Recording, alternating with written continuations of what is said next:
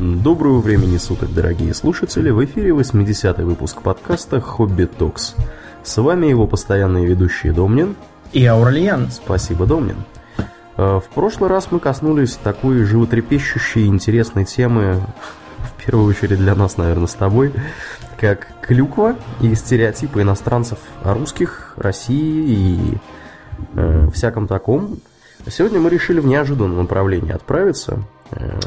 Да, мы решили поговорить немножко о одежде, о моде, о прическах. Разумеется, мы будем говорить не о современной моде и одежде, потому что то, во что превращена э, мода сейчас, это страшное дело. Вот я, например, очень плохо понимаю, чем думают разнообразные модницы в последние годы. То они надевают на себя какие-то омерзительного вида штаны с мотнёй. Так называемые афгани. Тебе нравятся афгани, Аурлиан? Стыдно признаться, я вообще слабо себе представляю, как они выглядят.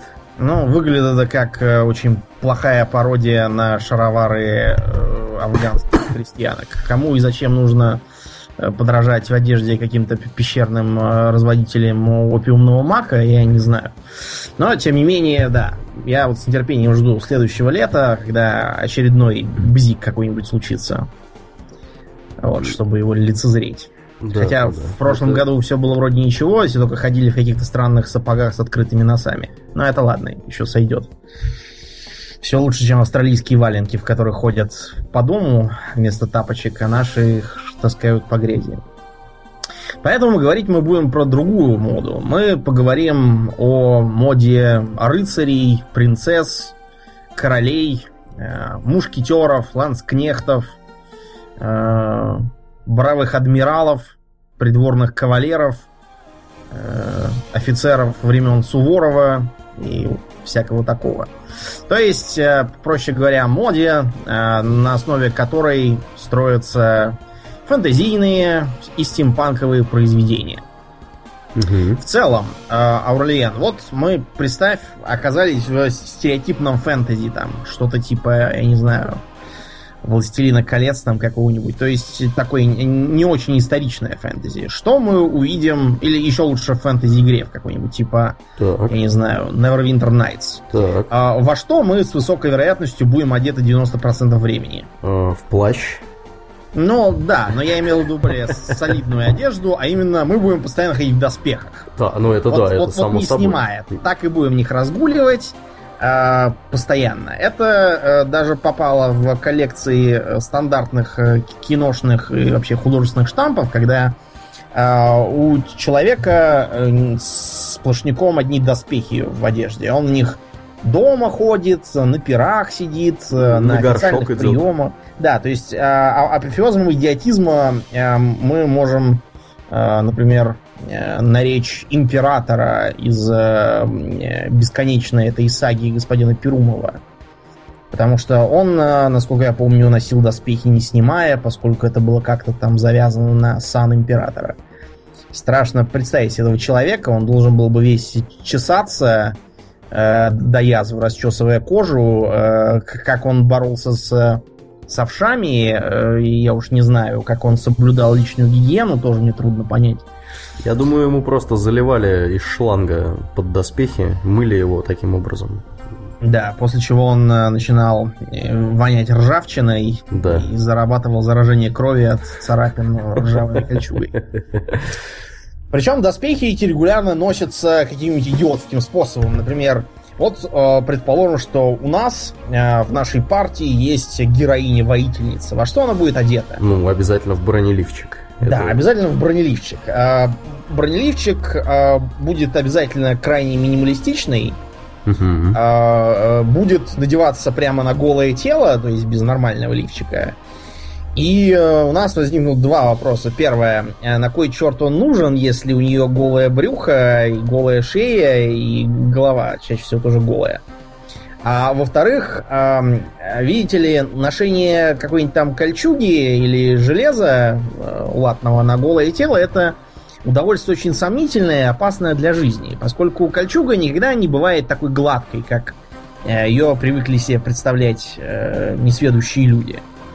А, да, кстати, можно купить э, настоящий бронеливчик в магазинах соответствующей направленности, но он будет сделан по совершенно недоступной средним векам технологии, и действительно он гладкий.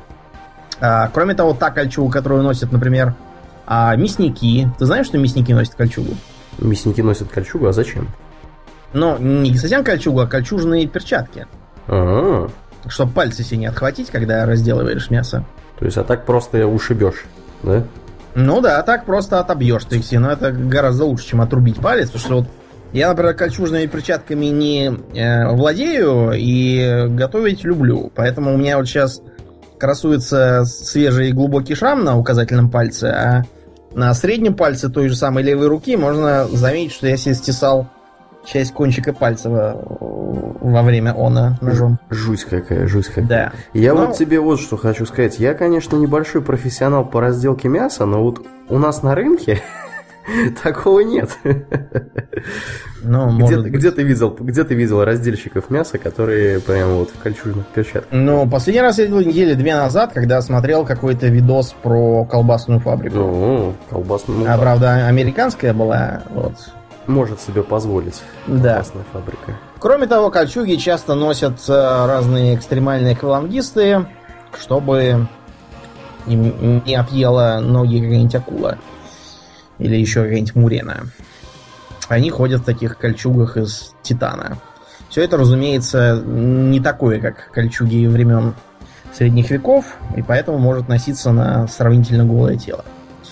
Кроме того, у наших героев может состояться аудиенция, например, с каким-нибудь правителем, королем или, я не знаю, там, религиозным лидером. Угу. Этот деятель всегда, всегда будет ходить в мантиях, коронах, парадных облачениях с кучей золотых украшений, цепями и камнями. На голове у него будет обязательно какая-нибудь там митра или еще какой-нибудь странный головной убор. И он этого, опять же, никогда не снимает. Э, тоже известный штамп, так называемый скудный гардероб. Связан он с чем? Э, вот если мы э, набьем, допустим, в гугле там, король Иоанн какой-нибудь там, неважно какой, мы найдем его портрет, но это будет портрет какой? Король Иоанн пятый за, э, за едой и за завтраком? Нет, король Иоанн пятый позирующий или там, я не знаю. Правильно, потому что это все-таки не фотку с телефона сделать, да, это надо долго сидеть перед художником, и ты должен э, быть при полном параде. Э, некоторое э, представление можно получить, если посмотреть на семейные фотографии, скажем, э, начала двадцатого века, когда сама идея семейных фотографий появилась, и современные. На современных семейных фотографиях все обычно ржут, э, корчат рожи, размахивают руками и вообще веселятся. Одеты mm-hmm. разнообразно и пестро. Посмотрите на фотографию такого же типа столетней давности, все там одеты в похоронные костюмы, как будто на кладбище идут. Э, у всех постные рожи, все стоят э, так, как будто проглотили аршин, и боятся пошевелить ресницей. Потому что тогда фотографирование это было дело такое сложное, дорогое и редкое. Надо было, э, так сказать, сохранить для потомков себя в соответствующем виде. А сейчас фоткаться можно хоть круглые сутки с любого телефона. И пиетет пропал.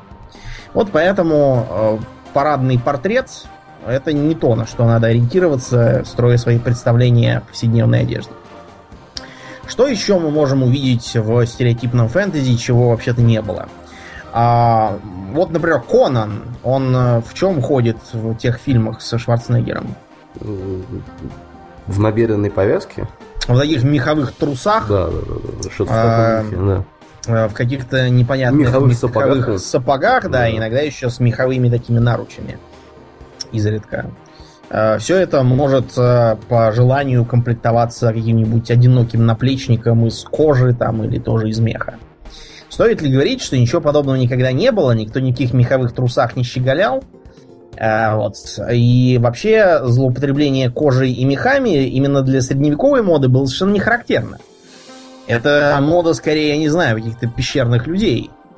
А в времена, когда уже создано ткачество, есть нормальная ткань, ношение избытка мехов и кожи, тем более, воспринималось как варварство откровенное. Что у нас еще? Ах, да. Э, наши герои постоянно щеголяют без шлемов. Э, иногда это так просто потому, что создатели, скажем, игры не задумывались о шлемах как отдельной части. Иногда э, можно просто выключить отображение шлема, как в том же Wolf, например, mm-hmm. и в большинстве других игр современных. Э, тамошние шлемы портят вид. В фильмах это понятно, почему делается. Там тоже все себя ходят без шлемов, потому что иначе будет не понять, кто из вот этой одинаковой толпы обряженных в железные шмотки людей главный герой, кто тут кого бьет э, и все такое. Потом, э, какой типичный диалог между э, зрителем и обладателем закрытого шлема на всяких реконструкторских сборищах? Ты кто? Нет. Обычно он выглядит так. Ты что-нибудь видишь? Я ничего не слышу.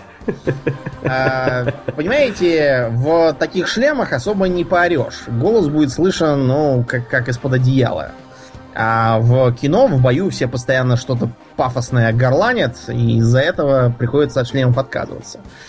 Как вариант, можно сделать шлем с открытым лицом, что тоже довольно странно в таких условиях. Стоит ли говорить, что э, в жизни все было несколько не так? Ну, э, двинемся мы, пожалуй, к концу темных веков и началу средневековья. Возьмем за образец э, какого-нибудь стереотипного викинга, например. Если так. С него поснимать доспехи, то во что? Вот если мы вобьем в Google «викинг», то нам покажут сравнительно правдоподобную картинку местами. Во что он одет? Вот передо мной, например, картинка с сравнительной правдоподобностью. Я ее тебе сейчас э, кидаю. На нашем викинге нет доспехов, и это правильно. Дело, правда, немножко портит рогатый шлем. Ну ладно, мы его спишем. Вот у викинга что на ногах надето? Значит, начнем снизу. Какие-то что у него за обувь? Ботинки у него какие-то кожаные. Ну, это не совсем ботинки. Дело в том, что до ботинок им не хватает подошвы. Это обувь мягкая, сделанная из кожи. Как вариант, э, был э, вариант из грубой холстины. У них шнурков в нашем понимании не было. Вообще, э, обратите внимание на такой момент. Он кажется неочевидным современному человеку. Вот, предположим, э, я не знаю, я хочу надеть какой-нибудь свитер. Свитер этот я надену без проблем, потому что он обтягивает фигуру и, в общем, тянется. Да, он эластичный. В средние века с эластичными тканями был полный швах. Чуть позже будут некоторые примеры этого. То есть все сидело как деревянное, и поэтому, чтобы оно не сваливалось, нужно было применять разные ухищрения. Вот у нашего викинга есть какое-то подобие шнуровки на ботинке, но она на самом деле просто не дает ему э, расхлябываться, да, а реально его поддерживает другое. Э, видишь, вот у него на э, голенях такие черные обмоточки. Uh-huh, uh-huh. Вот это, собственно, то, что удерживает башмаки от спаданий. Тут, правда, на картинке плохо изображено, но на самом деле вот это вот э, э, то, то же самое можно видеть, скажем, у русских крестьян в лаптях. Лапоть поддерживался э, веревочками такими, которые под, под коленом или над коленом чаще даже э, зафиксировались. На голенях у товарища обмотки, то, что у нас называлось онучи или анучи, я уж не знаю, как правильно произносить. Это такой прообраз портянки. Да, потому что сделать на уровне темных веков нормальные чулки было нереально. Э, по уже упоминавшейся проблеме нет эластичных тканей. И эти чулки будут либо сваливаться с тебя, либо будут напоминать валенок по форме и объему. Наш викинг также носит штаны. На этом викинге штаны довольно скромные, а чаще у викингов штаны были более объемные и заправленные как раз вот в эти самые обмотки, зафиксированные на колене шнурком. Штаны вообще характерная ли одежда для человеческой цивилизации? Вот римляне, скажем, носили штаны? Нет, не носили. Нет, и греки не носили штаны. И, скажем, кто еще не носил штаны? До, до пришествия, мне кажется, всяких восточных товарищей кочевых мало кто носил штаны в Европе. Ну, в общем, да. Дело в том, что э, штаны считались за варварскую одежду очень много где. Э, например, вот у э, китайцев в первое время к штанам было очень негативное отношение. Э, у тех же самых римлян то же самое было. У египтян, египтяне ходили в таких юбочках. Э, кто еще? Ну, много. Проще сказать, кто, кто их э, носил. Носили их, например, э, многие славяне, не все, но многие. Германцы. Носили их скифы, монголы. Что интересно, персы тоже носили. И для греков э, штаны были в том числе и символом персидского империализма, которого надо срочно избегать. Вот. А ни у каких там, скажем, кельтов или, я не знаю, евреев штанов в почете не было. Угу, угу. Да, вот мне, я вижу, тоже скинул картинку. Здесь такие более, более э, правдоподобные штаны, да, широкие. Да, собственно, да. Поэтому я ее и скинул. Да. Угу. А поверх на туловище что надето у нашего героя? Какая-то у него рубашечка. Да, это рубаха. Рубаха есть, как бы, рубаха. Без, без всяких излишеств. Рубаха свободная, э, по уже понятным причинам, еще будет не надеть. Рукава тоже свободные, как правило, не очень длинные. Где-то до локтя, реже до запястья. Э, часто поверх на одну рубашку, нижнюю, так называемую камизу, надевалась другая, с более коротким рукавом, более свободная и плотная. Бывало также так, что человек носил не рубаху, а более длинное одеяние, так называемое, сейчас скажу, такое своеобразное на вид платье, называется катарди. Длиной оно могло быть и ниже колен, к примеру. Угу. А могло быть вообще чуть ли не до пола. Впрочем, в темные века с такими непрактичными нарядами особо не пощеголяешь. Вот, и старались не усердствовать. На человеке обязательно пояс, да, потому что рубаха свободная. Угу. Кроме того, к поясу крепится оружие и всякие там нужные вещи. Пояс всегда, и чуть ли не у всех народов, считался за предмет особой гордости владельца. Делался он из чего? Из кожи, наверное. Да, из кожи, потому что прочная, не растягивается, не рвется. Мог, в принципе, делаться из ткани. Чуть позже кожаные пояса к высокому среднему выходят из моды, и появляются пояса чисто тканевые. На, как бы, по центру пояса это массивная пряжка. Пряжка тоже была предметом гордости, и пряжку старались все по мере сил делать побогаче. У какого-нибудь там простого воина это была железная пряжка, а у ярла он мог там себе позволить какую-нибудь серебряную, предположим. Золотую это вряд ли уже, золота столько не было. На плечи у человека был накинут плащ. В особо дикие времена это могла быть шкура цельная или выделанная. Плащ часто крепился пряжкой тоже на плече. Э, носили его косо. Так. А что у нас с головными уборами в темные века? Я так думаю, что зависит от того, смотря где, собственно, происходит дело. Потому что обычно во всяких играх и прочих таких э, околоигровых книгах там и так далее, всем обязательно одевают на голову шлем. Вот, кому-то рогатый, кому-то не очень. Но я так понимаю, что шапки в основном как-то не, не очень носили. Носили Но, капюшоны. Да, были капюшоны, а также такие чепцы. И то, и другое по-английски, например, обозначает словом hood. Знаменитый персонаж Робин Гуд не имеет никакого отношения ко всем этим Робертам Фитцутам и Робинам из Локсли, к которым, их, к которым его пытаются прицепить. Робин Худ по-английски означает просто малиновый колпак, малиновый капюшон, малиновая шапка. Означает это просто бандита, лесного разбойника. Это не имя и не фамилия. Просьба не путать и не искать э, того, чего нету. А в раннем средневековье со шляпами вообще действительно был напряг. Там часто, например, можно было видеть, что э, в э, небоевой обстановке какой-нибудь там воин ходит вовсе с непокрытой головой. Для мужчин это тогда было вполне нормально. Если мы чуть-чуть абстрагируемся от викингов и их суровой обстановки и перейдем к сколь-нибудь э, мирному и благополучному времени, там, раннего и начала высокого средневековья, то мы увидим, что принципиальных отличий нет. Единственное, что э, вместо отдельных чулок и штанов континентальный европеец, какой-нибудь там франк, э, часто носит так называемые шоссы. Шоссы – это нечто вроде чулок. Чулок высоких, которые в известной мере заменяют штаны. Чем э, выше шоссы, тем короче могла быть верхняя рубаха и наоборот. Э, в начале средневековья можно было увидеть мужика в чем-то вроде платья.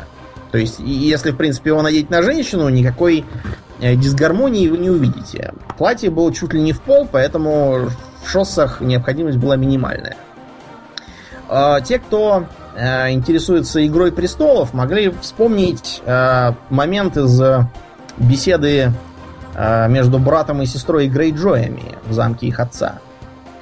Э, брат возмущался, что его сестра загребла себе все полномочия и вообще как бы отпихнула его с позиции наследного принца. А, и начинает заводить разговор о том, что вот э, женщина твое место на кухне и все такое. Но она ему отвечает: помнишь что, Ауральян? Не помню, что она а, она говорит: между прочим, тут из нас двоих штаны на мне, а платье почему-то на тебе.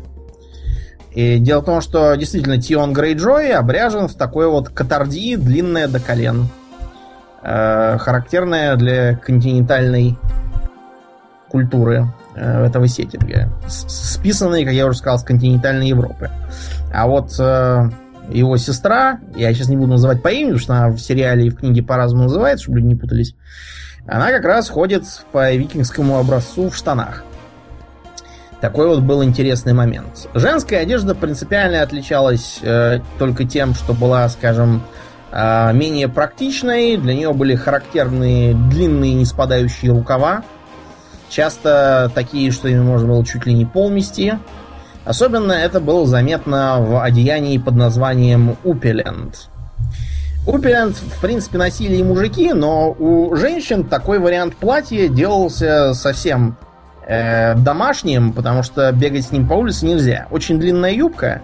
Это, кстати, э, характерный момент для всей средневековой женской одежды. Очень длинные полы. Э, показывать ноги для женщины было нехорошо, и единственное э, сколь-нибудь известное исключение из этого — так называемые кампенфрау немецких наемников.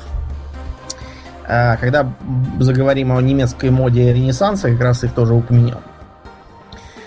Э, что еще? У женщины того периода вместо шапки на голове обычно э, было несколько платков. Скажем, один нижний более светлый, другой верхний потемнее. Это э, могла быть целая накидка с капюшоном. В таких часто тоже изображают всяких девиц и красных шапочек. Между прочим, вот красная шапочка, она в оригинале как называется? Little Red Rising Hood. Да, э, несмотря на то, что по-английски название звучит как-то по-идиотски, сразу куча слов. Наши угу. решили не заморачиваться и перевести просто как шапочка. Это очень важно, что это именно Riding Hood, потому что такую одежду в средние века и позже носили для прогулок верхом. Они были очень большие, представляли собой целый плащ, такой даже пелерину скорее, с глубоким капюшоном, чтобы при скачке они там не задирались, не поднимались и не, и не давали в том числе женщине мокнуть под дождем или продуваться ветром. Обувь у женщин была ровно такая же, точно такие же мягкие бесформенные, э, мягкие бесформенные башмаки, завязавшиеся тесемочкой. Э, также женщины носили пояса, э, чтобы придать хоть какую-то форму свободно не спадающему платью. В целом, для раннего средневековья женская мода достаточно такая бесформенно свободная и струящаяся куда-то вниз. Вызывает ассоциации скорее с античными одеяниями, чем с тем, что мы видим на картинках про супруг рыцарей.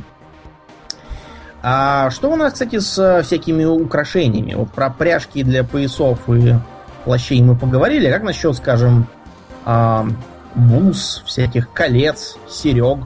Было все это, мне кажется. Ну да, единственное, что надо отдавать себе отчет, э, тот же самый э, Карл Великий ходил всю жизнь в домотканой рубахе и жил в деревянном тереме. Не потому, что он был такой скромный солдат, а просто, что неоткуда было взять. Что-то поприличнее. Упадок цивилизации был ого-го. Поэтому и украшения на тогдашних дамах висели незатейливые. Это нечто вроде маниста на шее. Что такое маниста, Ауральян, знаешь? Маниста? Что-то вроде ожерелья, мне кажется, да? Ну да, такое вроде, оно на груди должно лежать, и делается из, из монеток вообще, или из дисковидных кусочков блестящего металла. Mm-hmm. А, кроме того, распространена была вышивка.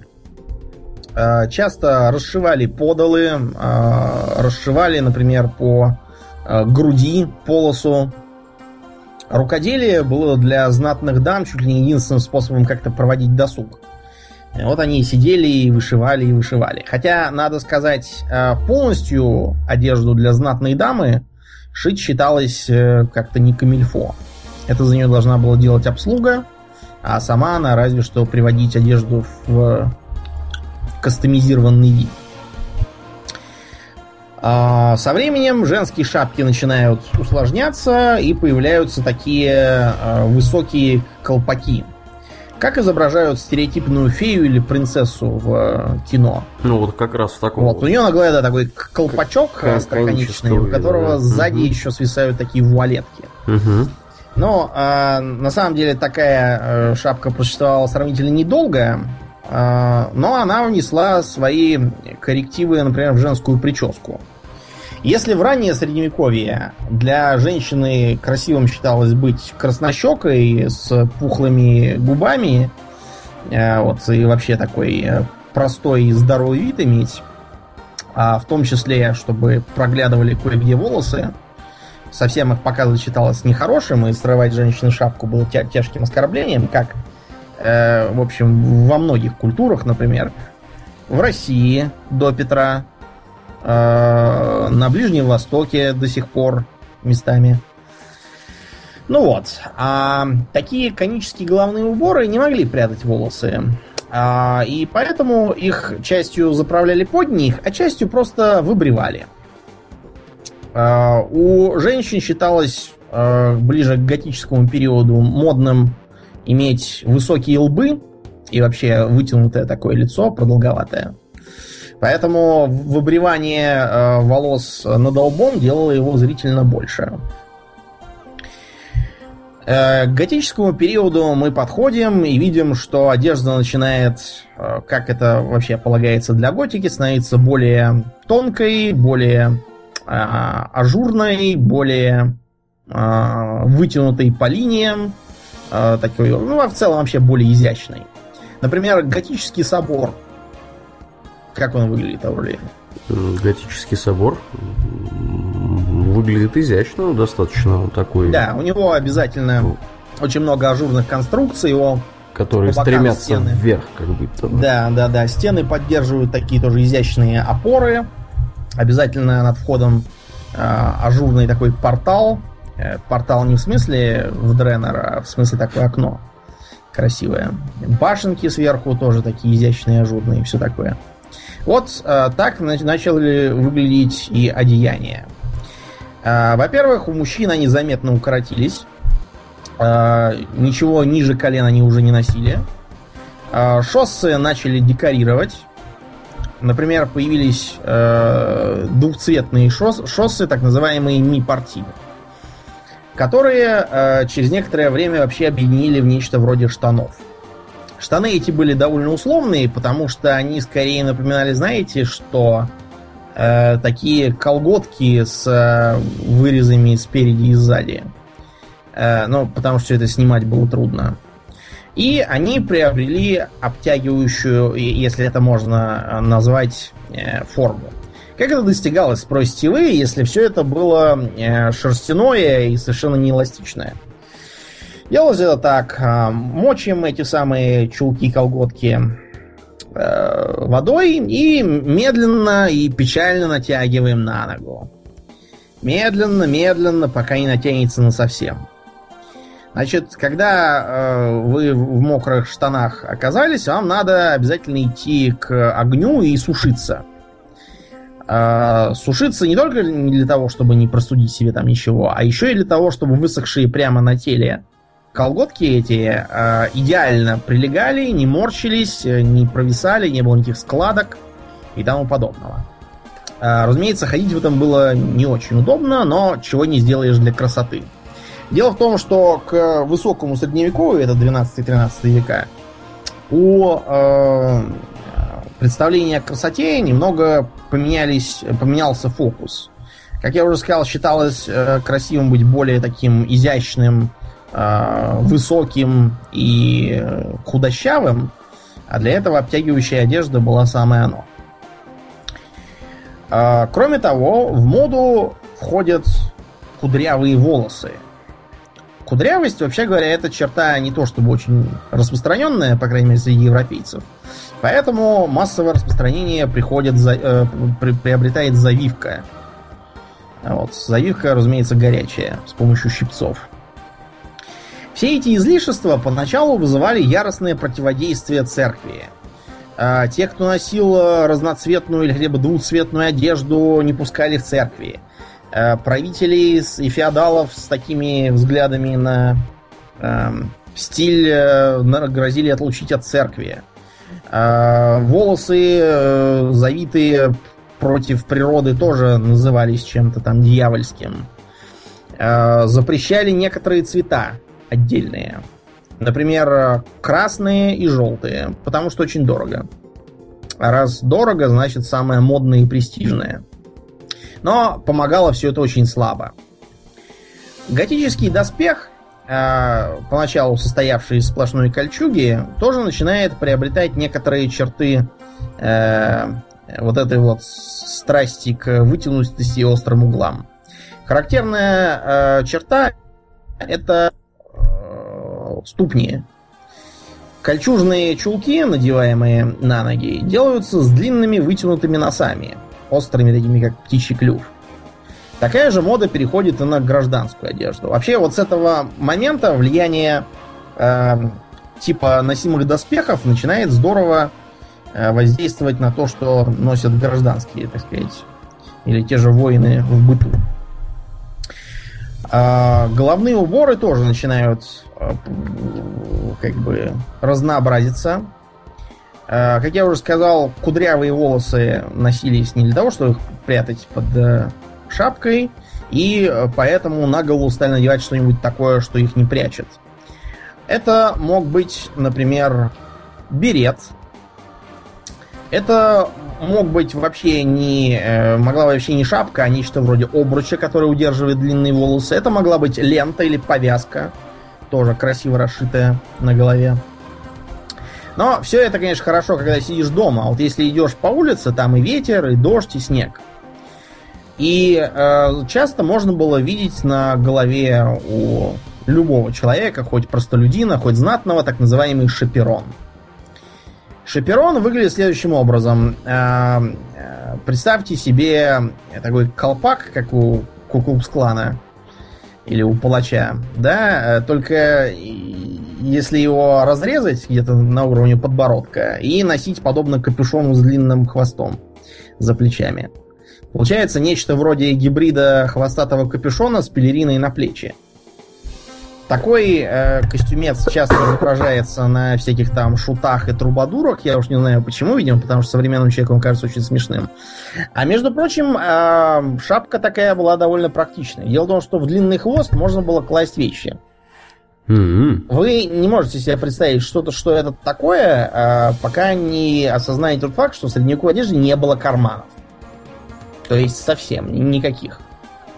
Где носить мелкие вещи, но это вот приходилось ухищряться. На поясе, я думаю, у нас на, на Руси, э, ну да, на поясе кошелечко. Привешивали всякие там мешочки, угу. коробочки и тому подобное. Поэтому пояс всегда был тяжелым.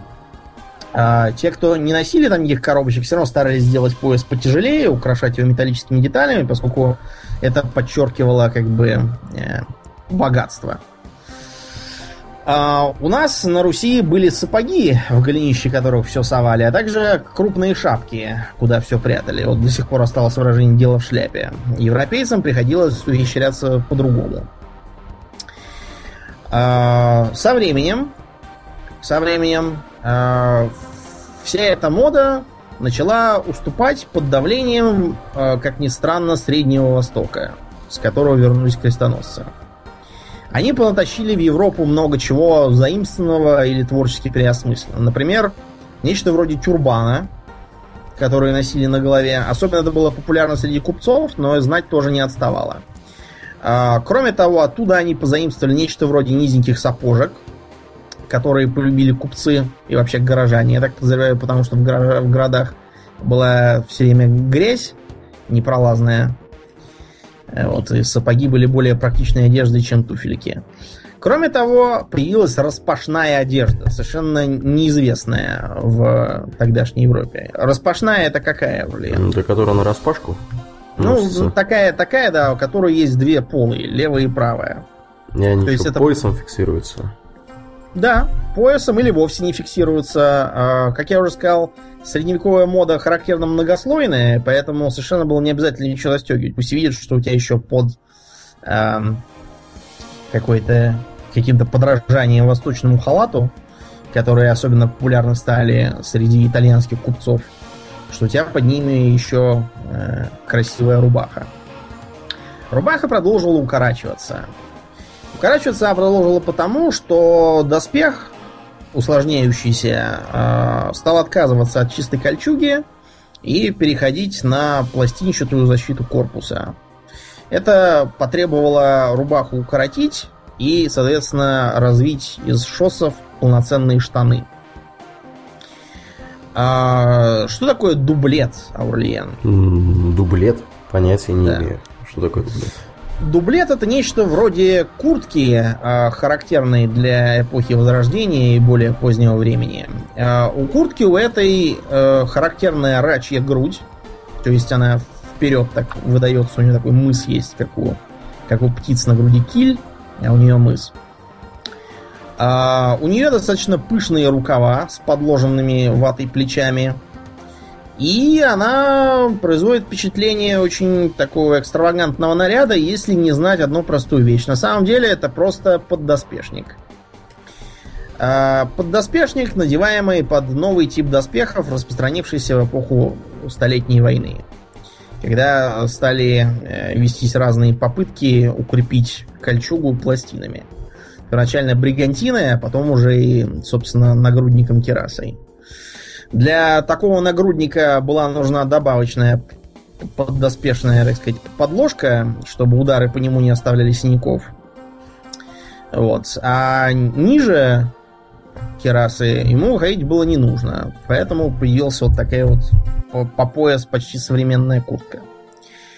Что еще в этом дублете интересного? Во-первых, он потребовал развития нормальных штанов, но... Памятуя о развитии тогдашнего ткацкого дела, штаны эти не могли быть из цельного куска. Штанины все равно были отдельными, а удерживали их спереди так называемым гульфиком. На современных брюках тоже есть гульфик, так называется то место, где ширинка. Но для средневекового европейца гульфик был совершенно другой вещью. Во-первых, не будем забывать, что Возрождение — это эпоха интереса к античной культуре, культу тела и э, физической плотской красоты. Поэтому гульфик стали делать, скажем так, несколько преувеличивающим естественное положение дела данного гражданина. Практичные э, модники с- сразу приспособили его как еще один карман, куда можно было класть что-нибудь ценное. Но чтобы он как бы не сбивался, а был туго как бы набит. Не и... пропадать же гульфику. Да, и вызывал ассоциации соответствующие. А у человека появилась необходимость не только быть красивым и утонченным, но еще и физически развитым и сильным.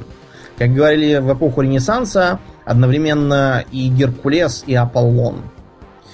Таким образом, мужчина должен был быть физически активным, тогда как раз в моду вошли всякие танцы и карнавалы, а ходить в обтягивающих штанах, а также в плотно набитых дублетах на такие мероприятия трудно, будешь выглядеть неуклюже. Из-за этого начали прорезать плотно обтягивающую одежду в разных местах, например, там на плечах, на локтях, у бедер, чтобы слегка у, как бы облегчить подвижность суставов. А чтобы эти разрезы не выглядели грубо, через них стали выпускать нижнюю рубашку. Рубашку стали делать кружевной, пышной такой, и вот от этого появляются характерные для позднесредневековых костюмов такие пышные плечи шариком, да, угу. и э, нечто вроде такой полуюбки на бедрах, а как, равно как и на локтях. На головах носили э, такие плоские колпаки, напоминающие таблетки, э, без полей. Э, вроде как, знаете, у всяких кардиналов красная шапочка. Такие же, только по- побольше были модны среди мужчин. А у женщин появились, вот диво, сложные прически. Они укладывали их по-всякому. И...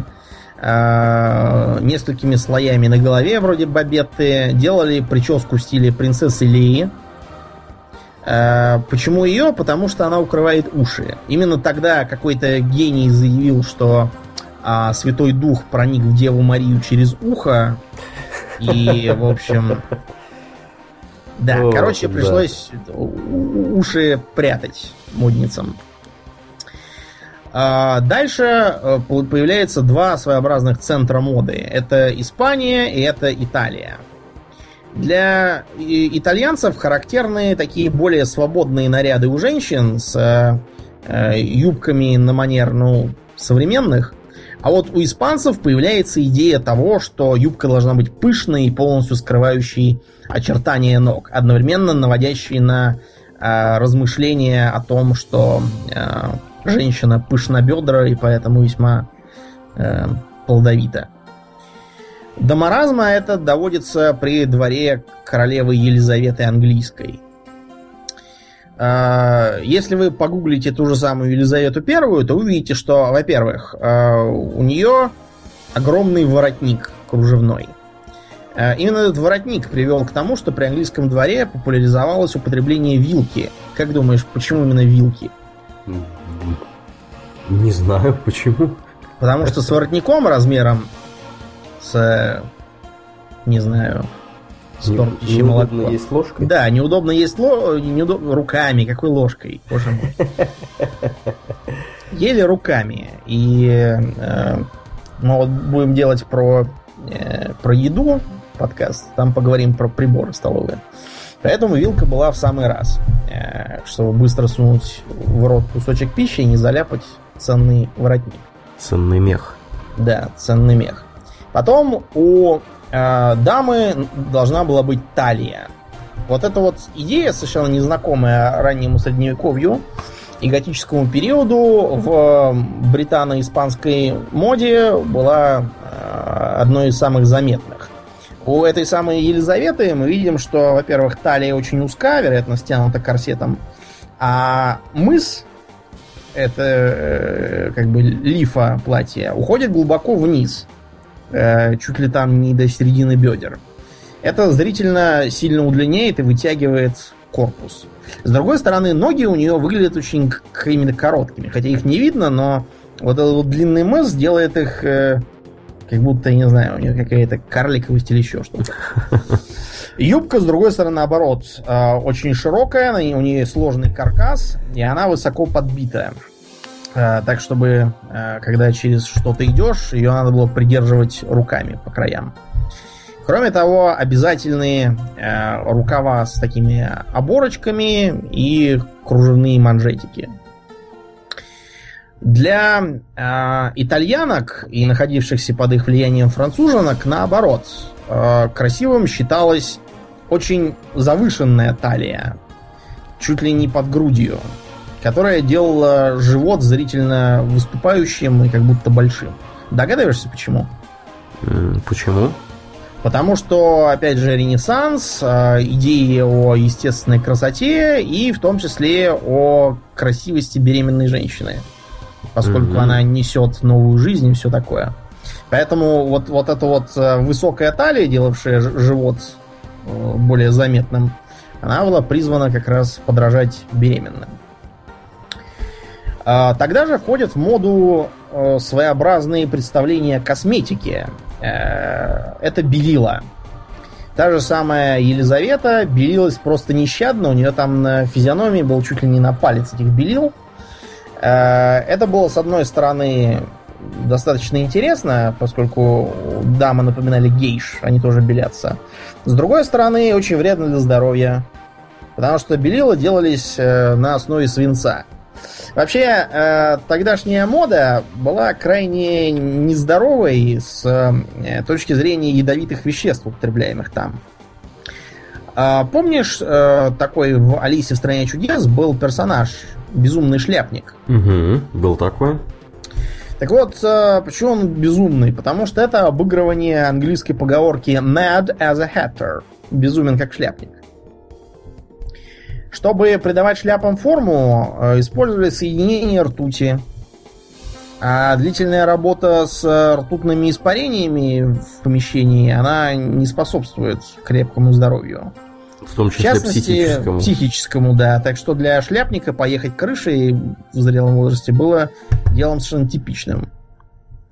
Та же самая Елизавета без белил в зрелом возрасте выглядела как сморщенная черт знает что. Ибо кожу свою она, она совершенно сгубила. Белили не только лицо, белили руки, белили шею, белили грудь в тех э, странах, где популярным стало декольте. Это, опять же, обычно э, Италия и близкие к ней страны.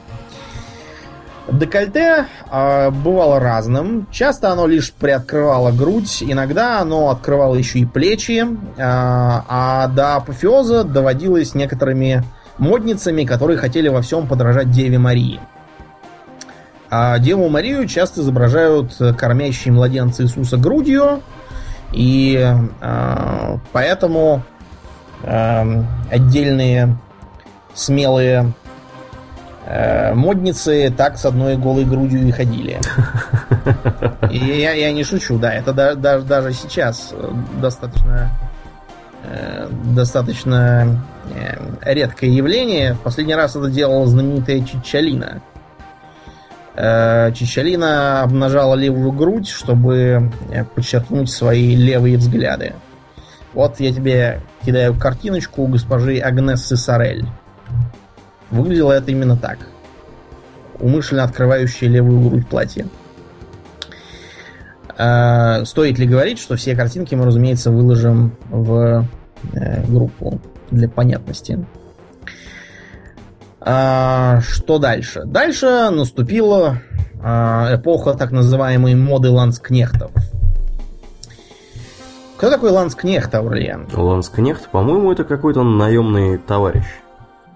Действительно, это и есть наемный пехотинец. Да, да, да. Ну, не только северо, вообще герм... германский. Германский, а-а-а. Да. Распространен был в Священной Римской империи, в том числе на севере Италии, вообще, где влияние римского императора было заметным.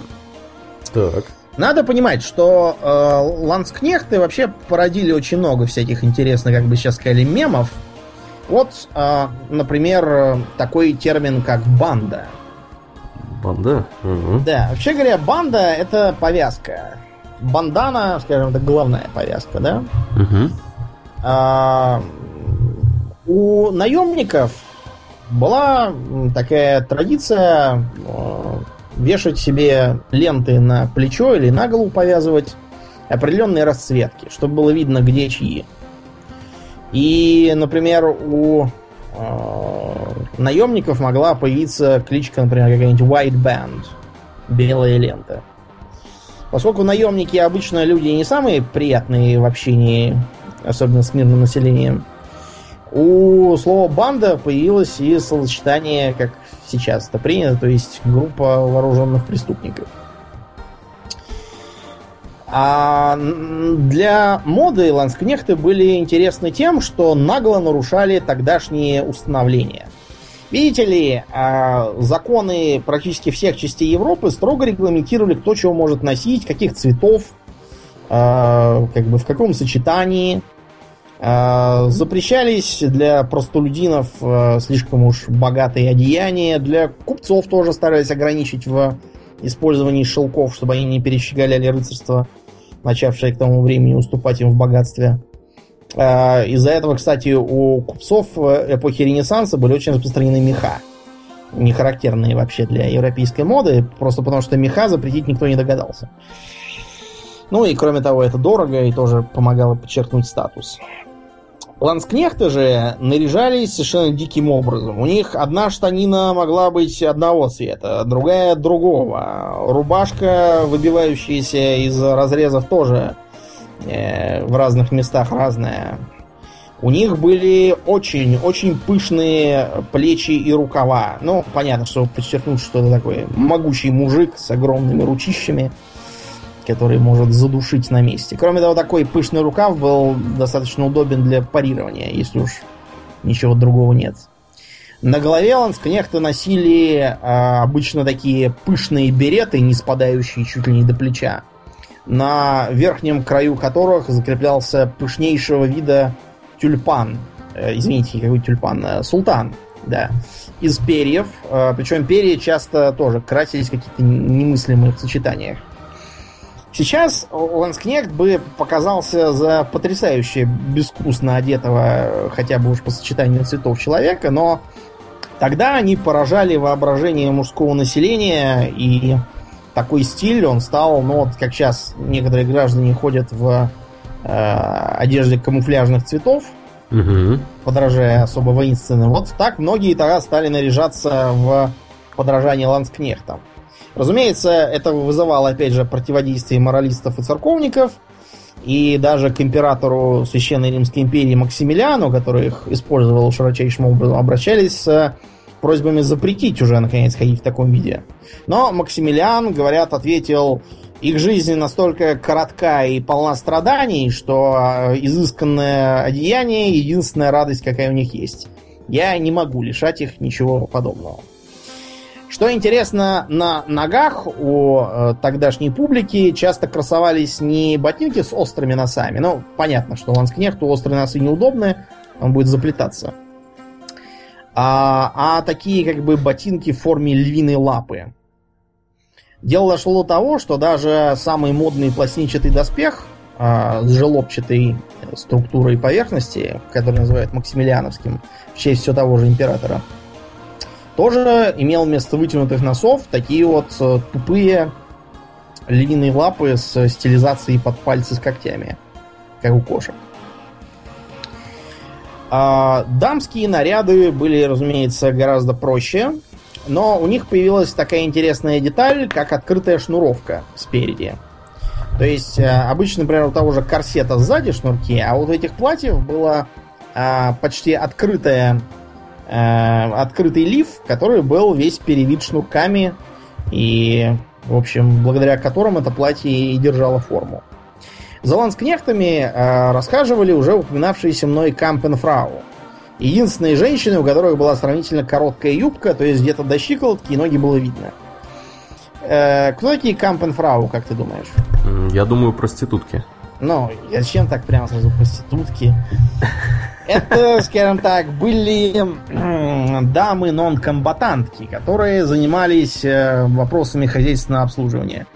Все эти красивые шмотки исключительно быстро грязнятся и рвутся. Значит, должен быть кто-то, кто это все чистит и шьет, иначе нет смысла носить.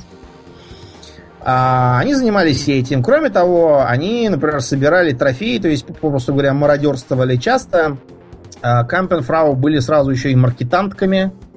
За каждой ротой таскались обязательно маркетанты, у которых можно было купить всякие припасы хорошие э, для э, солдатского быта. Напоминаем, что в те времена о централизованном снабжении солдат никто и не задумывался, и выдавались деньги, на которые нужно было самому затариваться оружием и снаряжением. Не затарился — твоя проблема. Могут и исключить из состава роты. А мужчины гражданского образца переняли не только э, моду на большие рукава, но и вот эти вот султаны из перьев. Чтобы э, султан лучше держался, э, гражданские использовали широкополые шляпы. Э, шляпы эти имели довольно мягкую тулью и напоминали скорее очень-очень сильно размазанный берет, но тем не менее это была э, первая европейская шляпа классического образца. А, да. Кроме того, большое распространение получают всякие тяжеловесные ювелирные украшения типа золотых цепей, золоченых пряжек на шляпы, которые не выполняли никакой практической функции, а только декоративную. Часто носили браслеты и тяжелые перстни с камнями. Изначально перстни, это, разумеется, тоже весьма практическая вещь. Это просто печать, да? Угу. Которой малограмотные люди могли заменять свою подпись на важных документах. Вскоре, правда, эти перстни стали носить все подряд. Даже те, кто либо был грамотен, либо не настолько важен, чтобы подписывать какие-то бумаги. Просто как, как понт, как мы могли бы сказать. Война в Европе все расширялась, и следующие двести лет, а может быть даже и чуть больше, мода прошла под знаком милитари. Для того, чтобы у... упростить и сделать более практичной одежду военных, шоссы немного расширились. И, или, как вариант, мы можем сказать, что это э, такую метаморфозу претерпела полуюбка, которую надевали поверх шоссов на талию при слишком коротком дублете, а иногда она, кстати, крепилась к этому дублету, и появилось нечто вроде современных панталон. Ну как, современных, я имею в виду в современном представлении. Панталоны эти были очень свободными, поскольку э, движение ног воина не должно было ничего стеснять. Часто имели завязочки по бокам и доходили только до колена. Ниже колена шли уже вполне обыкновенные чулки. К тому моменту э, чулки еще не были достаточно эластичными, их подвязывали лентами и веревочками тоже под коленом. А на ногах появились нормальные башмаки. Нормальными их делало использование подошвы. Подошва поначалу делалась из чего, как ты думаешь? Подошва тоже из кожи, наверное, делалась. Ну, здрасте. Из дерева. Из дерева? Да, да. Деревянная подошва с деревянным же каблуком. А, говорят, что эта а, деревянная подошва произошла от чисто технического сооружения для ног, которые носили средневековые горожане. Нечто вроде таких деревянных, я не знаю, платформ для ног. Нужно это было для того, чтобы в походах по грязище не запачкаться. Похожие носили, например, гейши на ногах. Такие деревянные забавные подставочки. Еще такие же у античных актеров были. Да. К этому моменту прогресс в ткани позволил делать рукава не такими широкими. Дело в том, что отсутствие эластичных тканей заставляло некоторых модников каждый день пришивать к себе рукава после того, как они надевали узкую рубашку. А вечером, чтобы снять все это, спарывать их как бы до утра. Иначе было не снять, все было слишком тесным и не тянулось никак. Что касается... Что касается... А, да, да. Солдаты. Солдаты также стали носить перчатки. Я имею в виду настоящие перчатки, не кольчужные, там никакие не латные, а именно вот такие вот с лосиной кожи. А следом за этим кто-то подумал, что, вероятно, кавалеристу тоже не нужно носить железные поножи, они его слишком э, утяжеляют. И не лучше ли перейти на высокие сапоги, так называемые ботфорты? А до какой точки ноги обычные ботфорты доходили, Ауральян? Ботфорты? Ботфорты достаточно высокие. Я думаю, они практически... Ну да, до середины бедра и да, даже немного выше. Да, да. А нужно это было для чего? Для того, чтобы при езде на коне не болели ноги. Оно как бы фиксировало в колене. Кожа-то лосиная, не гнущаяся, толстая. Если вы с коня слезали, то вы могли просто скатать эти голенища э, вниз. Примерно такую же обувь полюбили некоторые моряки. Разумеется, не все подряд, а те, что побогаче и посолиднее, там всякие офицеры и капитаны. Потому что она позволяла им не промокнуть. Остальные моряки обходились без обуви вплоть до чуть ли там не до новейших времен, когда их стали централизованно снабжать. Появилась также концепция жилета. Жилет, то есть фактически дублет с отрезанными рукавами, позволял мушкетеру гораздо лучше и как бы ловчее пользоваться своей аркебузой или мушкетом. Тогда же появилась мысль о том, что слишком широкие поля у шляпы это не, не очень удобно. Не будем забывать, что плечо у вас пышное, чтобы поднять руку со шпагой или мушкетом, вам придется уронить свою шляпу куда-нибудь в пыль. А у шляпы стали загиба- загибать одно поле вверх, правое. Ну, если вы правша, конечно. А к чему это привело, как ты думаешь? Я про шляпы. Не знаю, к чему. Потому что загибать стали еще и лево, слева поле, еще и сзади. Поле, и получилось треуголка. О-о-о. Если вы возьмете треуголку и попробуете ее разогнуть, то увидите, что это просто круглая шляпа, обычная. А загибание полей нужно, чтобы, как бы, с одной стороны, не потерять в пафосности главного убора, а с другой стороны, все-таки сделать ее попрактичнее. А к этому моменту в мужской костюм проникают такие элементы, как карманы э, и всякие более практичные пояса и перевязи через плечо. Но, с другой стороны, из-за большого количества рудиментов этот костюм становится очень громоздким и, как бы, трудным в ношении. Вот, э, к примеру, представим, что вы э, как раз в семнадцатом веке живете где-нибудь там в Париже, и планируете выйти в свет. Чтобы одеться, вам нужно будет затратить, ну, часа два, наверное, не меньше. Для начала вы наденете, знаешь что, Лен? Что? Корсет. Корсет? На мужика, да, на корсет. Мужика. Кошмар. На мужика. Кошмар. Чтобы, да, чтобы быть стройным. Но э, а еще быть э, очень подверженным обморокам, потому что затягивают его так, вот, что дышать тебе будет трудно, и кровообращение будет тоже не ахти. А, ну, разумеется, у тебя там такие нижние трусы, нечто называемое бре, вот, а на них надеваются нижние панталоны.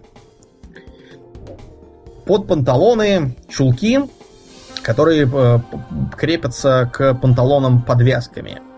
Ну, как у современных дамских чулок с подвязками. Сверху надеваем нижнюю рубаху, ну, в которых обычно ведут кого-нибудь там казнить. Такая с, с открытой грудью. На нее надеваем более широкую рубашку, которую видно публике. У нее обязательно будет куча всяких кружавчиков, оборчиков, все такое еще в несколько этажей, особенно на манжетах. Потом надевается на ноги нечто среднее между, не знаю, коротких шорт, что ли, или чего-то типа килта в комбинации с шортами, не поймешь даже на вид. Потом надевается короткая куртка, так называемая веста. У куртки у этой рукава до локтя, и сама она достаточно тесная. Потом вы надеваете на плечо себе перевязь, если вы военный. К этой перевязи крепится шпага. Если вы не военный, не придворный, а так, то можете надеть пояс или такой кушак своеобразный. Шпагу прицепить к нему. Без шпаги нельзя. Дворянин не может без шпаги ходить, даже если он не умеет пользоваться, не лучше, чем кочергой. Воротник, который тоже был популярен, и представляет собой нечто отдельное от одежды и крепится к ней всякими булавками и заколками. Тоже, разумеется, очень широкий и не очень удобный, и накрахмаленный для того, что царапает щеки. А что у нас на голове, Ауральян? Парик? Да, да. Разумеется, свои волосы коротко стригутся, потому что иначе парик будет плохо сидеть. И надевается парик. Вообще, откуда тут бзик на париках, Ауральян? Не знаю, от... откуда он. Ну, вообще говоря, парики появились не вчера, да, их еще носили древние египтяне. У древнего египтянина все волосы с тела были сбриты наглухо, то есть совсем все. Египтяне очень гордились тем, что у них не бывает вшей, в отличие от их нецивилизованных соседей. Чтобы не быть похожими на пациентов ракового корпуса, египтяне надевали на себя многоэтажные парики с шапочкой сверху, а фараон даже привязывал себе бороду, не настоящую. Так делали даже если фараонское место занимала женщина. Традиция. Угу. У египетского сфинкса тоже была раньше борода, потом отвалилась. Или отломали. Я уже Вместе с носом. Ну, может быть. Мне кажется, просто борода, она отвалилась еще раньше, чем нос. Как бы то ни было. Угу. А, парик надевался на кавалера потому, что такую моду запустил король Людовик. Король Людовик очень быстро облысел. Но вместо того, чтобы выбриться, как я, и ходить, и ус не дуть, он все это стал как-то компенсировать. Парики у Людовика были таких размеров, что, не знаю, такое ощущение, что у него медвежья шкура какая-то на голове. Такой парик назывался аллонж. Он обязательно был очень длинным, чуть ли там не до колен местами доходило. Обязательно очень густым и кудрявым. При этом парик у кавалера был не один, а их было очень много, поскольку, во-первых, разные цвета и фасоны требовались к разным случаям, а во-вторых, резко менялась мода. Был моден то почти черный цвет, то, например, рыжий, то еще там какой-то. Часто, например, цвет регулировался тем, с каким цветом волос родился очередной ребенок в монаршей семье. И все тут же подделывались под него. Кстати, откуда эти волосы брались, Ауральян, как ты думаешь? Не знаю, овечьи, может быть. Да нет, овечьи это совсем, совсем не кошерно. Не и кошерно. Такие, да, такие парики, они только на солдат могли надеваться, потому что... Солдат тоже с париками ходили? Бывало, да, да. Причем на солдатах парики задержались довольно долго. Еще наш Суворов все время возбухал против Павла Первого, который надевал парики на наших солдат и отказывался это признавать. Дело просто в том, что э, всех женщин-преступниц, задержанных за разные там дела, включая проституцию, немедленно э, остригали под корень. И вот эти волосы как раз мешками шли на производство париков. Такой вот, э, такая вот индустрия была. Но э, парик париком, а шляпу надо носить. Треуголка на протяжении семнадцатого-восемнадцатого веков постепенно делается все меньше и меньше. И если поначалу дворянин ее не снимал вовсе, потому что считалось, что дворянин может обнажить голову либо э, для того, чтобы поприветствовать даму, потом ее обязательно надеть обратно, э, либо когда он в церкви или в присутствии духовных лиц, либо когда он в присутствии короля. То есть, э, неважно, там, жара ли или еще там чего, вы должны ходить в шляпе и истекать потом. Я подозреваю, что жарким летом за королем постоянно ходили целые толпы из дворян, а в церкви от них было не продохнуть, потому что, как бы, иначе шляпу ты не снимешь. Ну вот, чулки мы, наконец, надели, а во что обуться, Ауральян? В сапоги? Ну, сапоги это слишком уж по-солдафонски. Мы же как бы про, про утонченных кавалеров говорим. А в башмаки. Сапоги это... Нет, был, был такой стиль, как бы немного отличающийся от вот этого. Это назывался штиль, стиль а-ля мушкетер. О нем сейчас тоже скажем. Но обычный кавалер надевал на себя башмаки. Башмаки это отдельное мучение, потому что, во-первых, они на высоком каблуке. Ходить на каблуках удовольствие сомнительное. Во-вторых, нога в моде маленькая. Раз нога в моде маленькая, то обувь должна создавать такое впечатление. Так что влезать-то в них тоже будешь с помощью неимоверных страданий, поджимания пальцев и скрючивания ног. И ходить в этом надо будет целый день, кстати. А, разумеется, еще нужно накрасить физиономию. Да, мужику. А, помнишь, в третьей части «Пиратов Карибского моря» там был такой французский пиратский барон? Был такой. С там, размалеванной да. физиономией. Вот, вот, вот, вот так это все и будет выглядеть, да. Господи, какой ужас. Справа физиономия намазывается белилами, потом щеки намазываются румянами, потом подводятся карандашом черным брови, А если есть усы, а должны быть небольшие такие усики и маленькая бородка, это тоже надо обязательно подводить карандашом, так, чтобы это все было виднее. А, вот. И а, приклеиваются такие маленькие кусочки бархата в паре мест, такие мушки, а, чтобы подражать а, родинке на щеке, которую тоже, по-моему, король в моду впустил, у него была на щеке такая. Ну и кроме того, от а, такого варварского обращения на коже периодически выскакивали прыщи, и было очень удобно их маскировать вот этими вот мушками. Ну все, можно выйти на улицу, если у тебя еще не пропало такое желание что-либо делать и вообще жить после такого одевания. Более э, такая простая мода, как я уже сказал, а-ля мушкетер, считалась солдафонской, и э, на балах в ней появляться было не очень хорошо, но в целом тоже была популярной. Она подразумевала, во-первых, более длинные панталоны. Чулков было не видно, потому что ноги надевались в закатанные вниз ботфорты. Сравнительно невысокие, кстати, даже в раскатанном состоянии. Поверх вместо весты надевалась такая... Как это называется?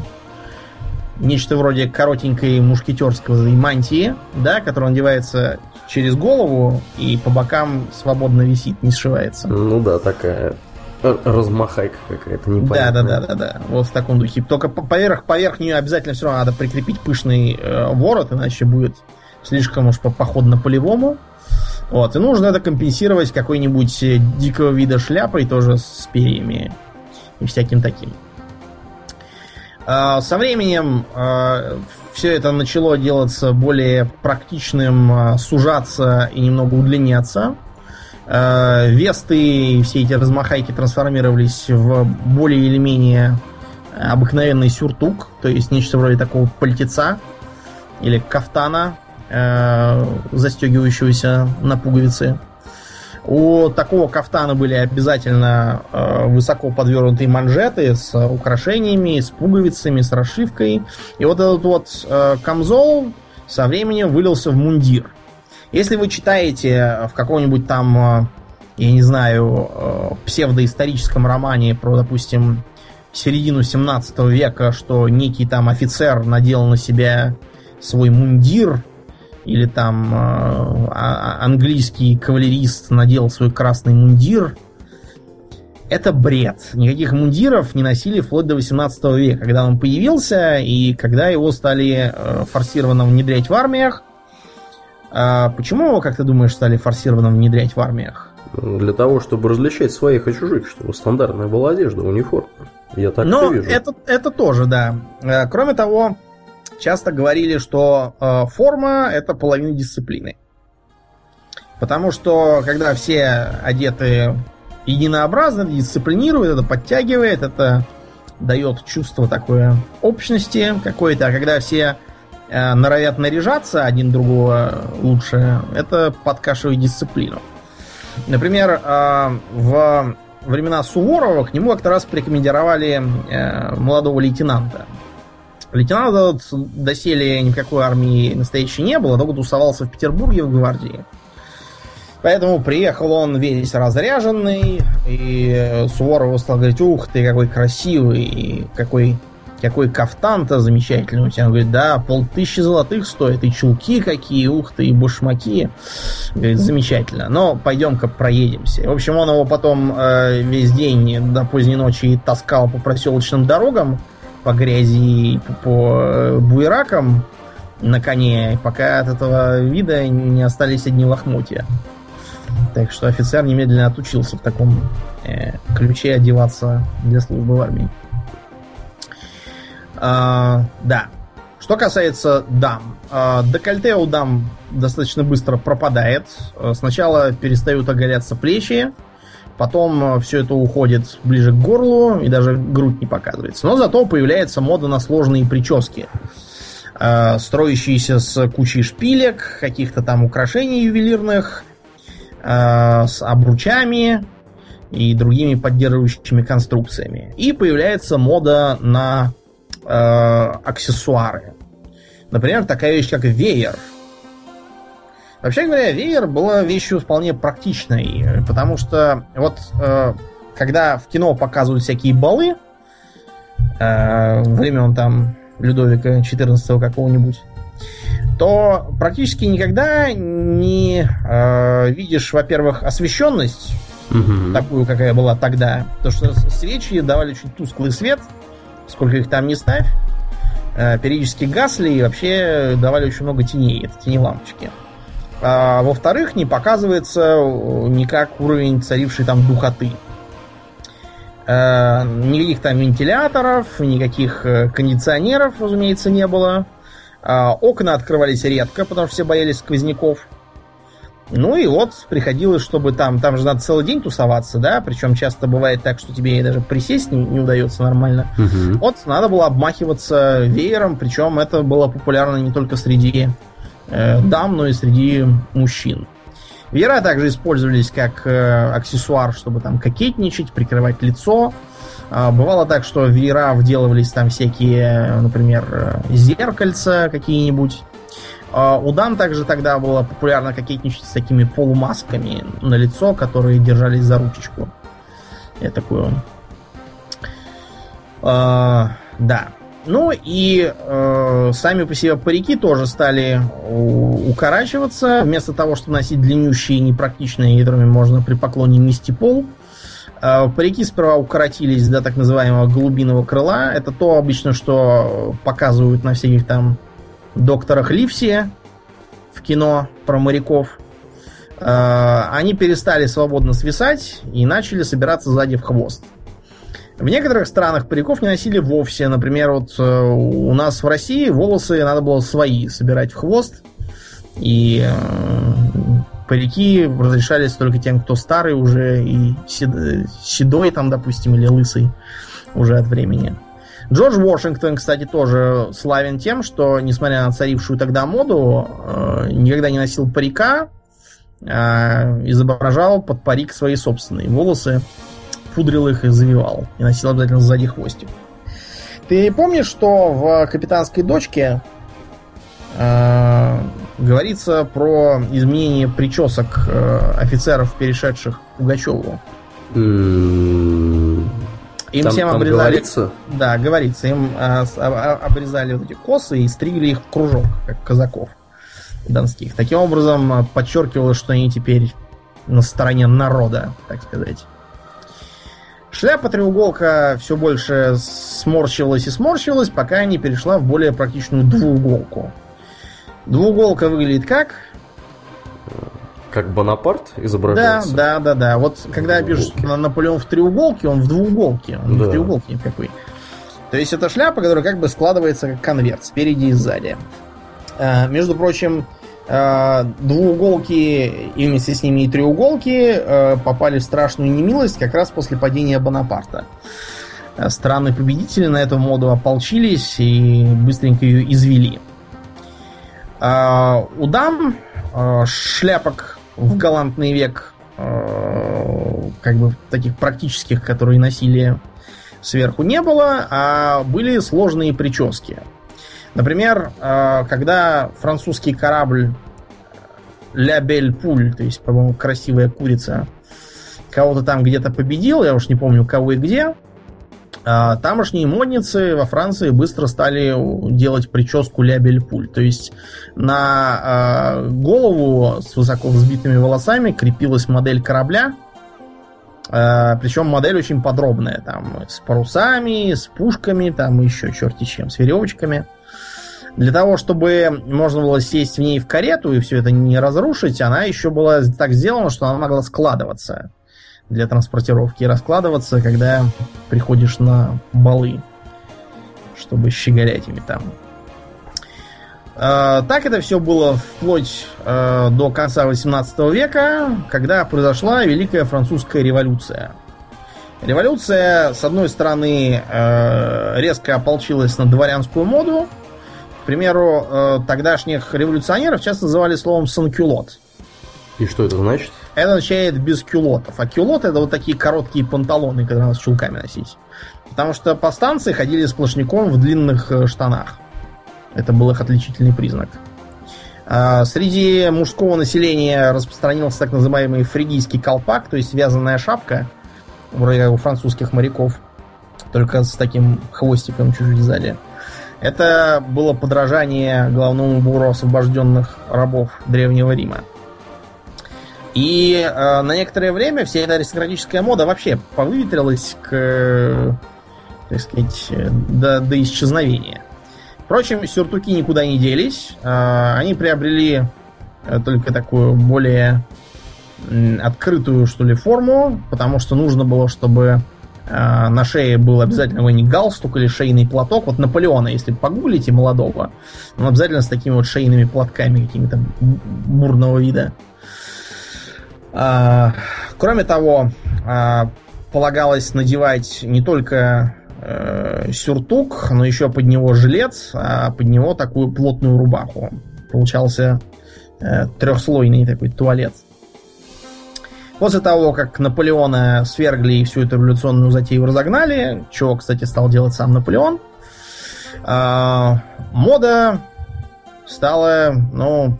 похоже на то, что мы обычно видим на картинках про Пушкина. Э, нормальные штаны, длинные, кстати, так и остались э, со времен санкюлотов. Иногда со штрипками. Что такое штрипки, Аурельян? Не знаю, что такое штрипки. Что такое штрипки? Ну, это вот такая вот резиночка, которая снизу их э, как бы... Э, ты надеваешь брюки, потом надеваешь ботинки, а вот эту вот тесемочку снизу брюк заводишь под каблук. Таким образом, у тебя брюки вся натянуты на ноге, никогда не морщатся. Там, mm-hmm. У треников такое бывает иногда. Ничего себе. На э, туфли, которые у джентльменов стали э, такими более высокими и с более высококачественной кожи, стали наливать сверху гамаши. Э, чтобы их не портить, гамаши можно было почистить или постирать, а вот э, замшевые ботинки, например, не почистишь особо. Они их покрывали на улице вплоть до э, подошвы, а в помещении их снимали. Иногда не снимали, если эти гамаши были маленькими. Мода стала следовать за Англией. Появились э, такие, э, такие виды одежды, как редингнот, например. Это такой, такое полупальто, что ли, с которым носят цилиндры. Сам цилиндр э, выступал, ну, в, наверное, пяти или шести разных модификациях, от высоких э, до низеньких э, и широких, от э, э, цилиндров с плоскими полями до цилиндров с полями загнутыми. Появилась такая вещь, как шапокляк. Что такое шапокляк, кроме персонажей из мультика? Не знаю, что такое. Но шапо означает шляпа, а кляк — это как бы звукоподражание хлопку или щелчку, или чему-то на этом духе. Это такой цилиндр складной, который можно было сверху стукнуть, и он тогда так жик складывался, как гармошка. Mm-hmm. Соответственно, чтобы его надеть, нужно было его изнутри тоже стукнуть, и он расправлялся. Ну, собственно, шапокляк его и носила. Ну да, только она его носила в как собранном раз, виде. В собранном виде, mm-hmm. да. да. Непонятно почему. Такой, э, такая технология позволяла более или менее удобно э, носить его в руках на всяких там балах и вообще в помещениях, где в шляпе не ходят. Распространились фраки. Вот э, фрак можно и сейчас купить. Он является частью формальной одежды на многих церемониях, там и всяком таком. Например, на дипломатических приемах. Э, чем фрак отличается от обыкновенного какого-нибудь пиджака? Ну, он более удлиненный такой, сзади у него... Сзади у него фалды, да, да но вот с других краев он как раз укороченный. Спереди он короткий, он до пояса даже практически не доходит. Mm-hmm. Mm-hmm. А вот сзади у него фалды. Дело в том, что фрак — это, вообще говоря, кавалерийский мундир. А когда ты сидишь на лошади, тебе длинные полы не нужны, и тебе будут мешать.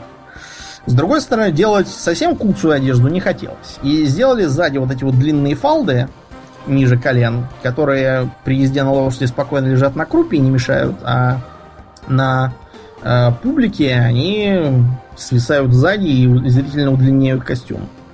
Не выглядишь куцем. Впрочем, э, если я ничего не путаю, был такой, по-моему, лорд Спенсер в Англии, который считался законодателем мод. И как-то раз он э, поспорил со своим каким-то товарищем, что сделает какое-нибудь странное э, изменение в своем туалете, и все скажут, ой, как круто. Сказано, сделано. Он взял, взял и отрезал на своем фраке фалды. Так что получился такой очень-очень коротенький, кургузенький пиджачок. Тем не менее, на следующем официальном событии все сказали действительно, ой, как круто. И с тех пор Спенсер — это вполне официальная модификация фрака или пиджака. Это уж как посмотреть. Появились и смокинги. Почему смокинг так называется, Аурельян? Курили в нем, наверное. Да, дело в том, что отличительной чертой смокинга были очень широкие лацканы, сделанные из шелка или другой ткани, по которой пепел скатывался вниз, а не запутывался в ней и приходилось сдавать в чистку. Такие прикиды предлагалось носить в комнатах для курения, но так как часто закурившиеся джентльмены слышали звонок к обеду и не успевали поменять одежду, получалось так, что смокинг стал частью торжественного наряда. Между прочим, фрак тоже изначально был чисто полевой военной одеждой, но так как всякие там э, поручики Голицыны на них э, ходили на балы к провинциальным помещицам, э, это все стало тоже очень модным. Помимо цилиндров, э, какие еще шляпы были характерны для девятнадцатого века? Котелки. Черт, да, котелки. котелки. Угу. По-английски называется bowler hats и происходит от фамилии э, тех, кто его как бы придумал. Почему котелок э, вытеснил в итоге цилиндр? Дело в том, что цилиндр — это всегда шляпа ручной работы. Механизировать ее э, до промышленного производства очень трудно. А вот котелок делался самым простым и автоматизи- автоматизированным способом, так что котелки можно было производить массово, они стоили недорого, и в них ходили все подряд. Тот же вон Черчилль постоянно как раз разгуливал в котелке. А котелок также стал такой э, стереотипной одеждой англи... головным убором англичанина. И не только англичанина. Ну да, и не только англичанина. Вон всяких этих э, дореволюционных деятелей тоже часто изображали в котелках. Более того, в котелках ходили товарищи, которые отправились в США. Да. Это была очень популярная шляпа, ее носили не только, не только там какие-нибудь железнодорожные рабочие, даже ковбои ездили в котелках. Да, между прочим, ковбойская шляпа, то есть шляпа Спенсер, не Спенсер, извините, а Стэтсон. Угу. Шляпа Стэтсона была не настолько популярна, как теперь считается. Многие ганслингеры там всякие и стрелки Дикого Запада, также бандиты ходили именно в котелках и прекрасно себя чувствовали. Угу. Ну и еще одна характерная деталь — это повальное распространение галстуков. Галстук практически разорил тогдашние прачечные заведения, потому что рубашки перестали приносить стирать каждый день. Ну, я думаю, по понятной причине, потому что галстук заслоняет собой воротничок. И не очень видно, что он не свежий, а носится второй день уже. Так что прачечным пришлось срочно пере... перепрофилировать свою деятельность и менять ценовую политику. А, да. Ну, на этом у нас девятнадцатый век заканчивается. Дальше мода наступает вполне современная и знакомая более или менее всем, кто выходит на улицу. Ничего особенно смешного или интересного там нету. Наш подкаст на сегодня тоже заканчивается. Да, мы напоминаем, что вы слушали восьмидесятый выпуск подкаста Хобби Talks, и с вами были его постоянные ведущие Домнин и Аурельян. Спасибо, Домнин. Всего хорошего, друзья. Пока.